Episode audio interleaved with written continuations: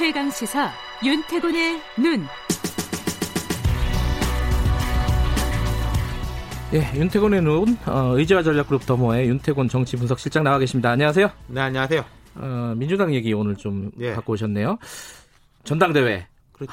3자 구도가 됐습니다. 예, 말하자면 어제가 원서 마감, 접수 마감이었어요. 그러니까 이제 오늘부터인데 적절한 비유네요. 예. 대표하고 최고위원하고 분리해서 뽑거든요. 근데 네. 이제 대표 경선 말씀하신 대로 3자 구도도 했습니다. 네.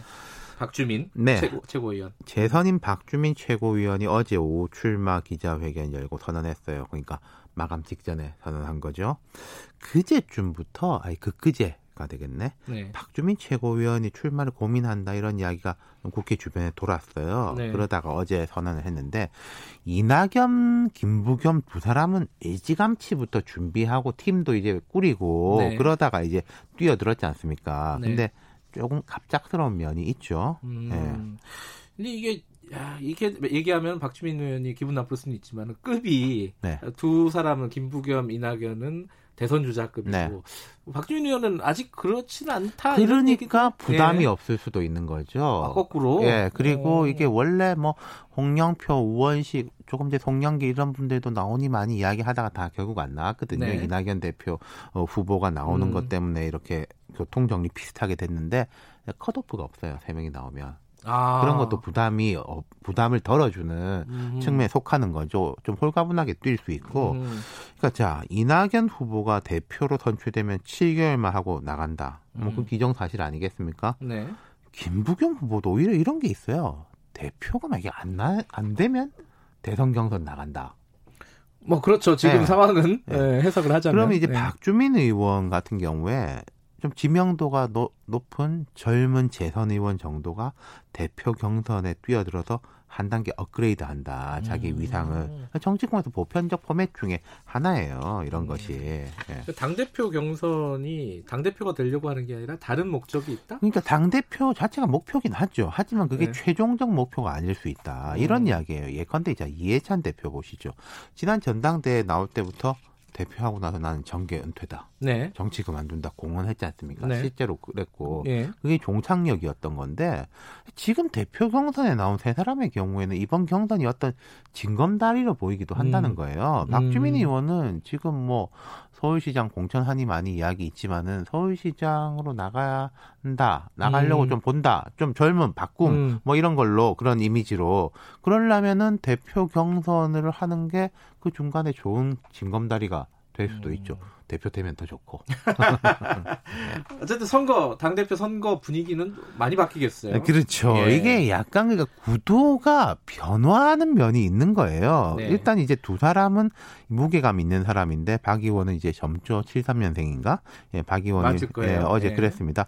시대를 교체하는 첫 번째 정당을 만들겠다. 네. 국민은 대화와 설득의 일을 하라고 176석을 만들어 줬지만은 현재 당의 모습은 현장에 있지 않고 국민과 가감 히 교감하지 못하고 있다. 음. 사회적 대화에 적합한 구조를 만들기 위해 기존 정책위원회의 역할을 대폭 강화해서 사회적 의제 연석 회의라는 모두가 참여할 수 있는 새로운 소통 창구를 만들겠다 이렇게 공약했는데 이게 이제 두 개로 제가 나눠서 말씀드렸는데 앞에 뭐 당은 이제 현장에 있지 않고 국민과 가감히 교감하지 못한다 뭐 이건 이제 총론적인 이야기고 네. 그 뒤에 정책위원회를 사회적 의제 연석위원회 이게 전 좀 귀에 들어오던데 음. 이거 아무래도 야당과의 대화 이런 것보다는 시민사회 등과 소통을 강화해서 의제를 음. 구현하겠다 이런 쪽으로 들렸어요. 음흠. 그러니까 뭐 두려워하지 않는 당 뭐 이런 음. 이야기도 했거든요. 네. 그럼 이거는 기존의 이낙연, 김부겸 후보하고는 결이 좀 다르죠. 음. 이분들은 아무래도 국회 원내에서의 이제 협치, 음. 대화, 타협 이런 걸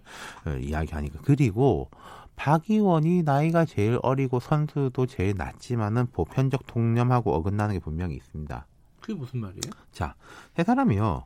어, 세 사람 중에 박 의원이 정치 경력도 제일 짧죠. 개혁적 이미지인데 세 사람 중에 제일 주류가 누구냐? 민주당에서 네. 아. 박주민이에요. 그러면은 아하, 아하. 그러니까 조국 전 장관 논란 때부터 해서 지금까지 민주당 말 여러 논란에 대해서 야당하고 대립하는 거 말고 당내에서 항상 주류적 목소리를 내왔어요.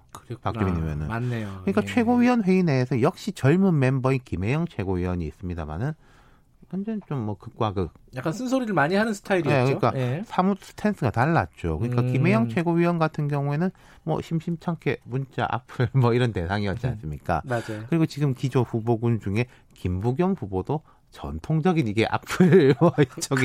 전통적으로. 대상이기도 하고 예. 이낙연 후보는 조금 다르지만 또 이런 뭐 이른바 친문 민주당 어, 핵심 지지층의 또 이제 적통하고는 약간 이렇게 궤가 다르다. 음, 네. 그런 아까 말씀하신 통념과 어긋나는 부분, 네. 주류 비주류 네. 이게 선거에 영향을 아, 미치겠네요. 그럼요. 예. 그러니까 이낙연, 김부겸 두 사람이 대결할 때 하고 이낙연, 김부겸, 박주민 이렇게 하면 완전히 좀 결이 달라질 겁니다. 이거는 음. 언론에서 별로 이야기를 안 하던데 이제 이야기가 나올 거예요. 그러니까 민주당 주류 당원들이 있죠. 네. 뭐 이게 장점도 있고 단점도 있지만은 온라인을 중심으로 구심력이 강한 당원들, 음, 유튜브, 팟캐스트 또 뭐 특정 라디오 방송 같은 데를 중심으로 해서 영향력이 큰 그룹들이 있는 게 사실이지 않습니까? 그렇죠. 실- 실제 하죠. 네. 예. 그럼 이쪽들이 집단적으로 움직이느냐 마느냐가 상당한 영향을 미칠 거란 말이에요. 음. 이낙연, 김부겸 두랑 같은 경우에는 그 핵심 지지층들 볼 때는 막 이렇게 파르르 타오르는 그런 후보는 음. 아닌데 박주민은 그럴 수 있는 후보다. 음. 지난 총선 때도 이 그룹의 힘이 컸었던 게 처음에 열린민주당이 되게 분위기가 좋다가 이쪽들이 아 열린민주당 강하게 가면은 이 더불어시민당 안 좋다 민주당 안 좋다 음. 이렇게 쭉 빠지면서 쫙 빠졌거든요 음. 열린민주당이 삼석에 그쳤단 말이에요 네. 그러니까 이게 이낙연 김부겸 두 사람의 대결일 음. 때는 드러나지 않는 팩터인데 박주민이 가세하면서는 중요한 요인으로 음. 부상할 것이다. 어쨌든 요번 선거를 통해서 민주당이 뭔가 좀 새신 지금 약간 뭐 분위기가 좋지는 않잖아요. 네. 그런 기회가 될까요? 그러니까 지금 뭐 어제 밤에 나온 기사도 청와대 곧 뭐 수석 일부 비서관 예, 일부 예. 교체한다. 안 좋으니까 그런 거 아니겠습니까? 네. 그러니까 당청이 위기라는데 동의하지 않는 사람은 거의 없을 거예요. 근데 이런데 항상 두 가지 주장이 나옵니다. 네. 이럴수록 우리가 똘똘 뭉쳐야 된다. 네. 지지층의 기대를 저버리면 안 된다. 음흠. 뭐 야당이나 보수 진영의 발목 잡기를 뿌리치고 개혁 의제를 강하게 밀어붙여야 된다라는 흐름. 또 반대 흐름은 우리가 독선적이고 내로남불했던 건 아니냐. 국민의 눈높이에 멀어져 있던 건 아니냐. 음흠. 성찰하고 바뀌어야 된다. 음. 라는 흐름. 항상 이거 어느 당이든지 이런 네. 흐름들이 있어요. 통상적으로 이제 전자가 주류고 후자가 비주류에서 나오는 그 이야기인 거죠. 여기 뭐 선거 국면도 있고 요 두 흐름이 부딪힐 가능성이 있겠네요. 네, 예. 결국은 이두 흐름이 뭐 애매하게 수렴되면서 둘 다 잘해야 된다.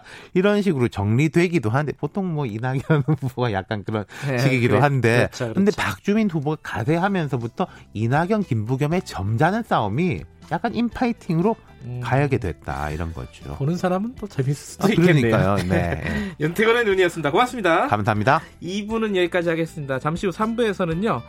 대리운전 기사 노조가 전국 단위 노조가 만들어졌어요. 요 얘기 좀 해보고요. 어, 그리고 부동산 얘기도 조금 더 해보겠습니다. 일부 지역국에서는 해당 지역 방송 보내드립니다.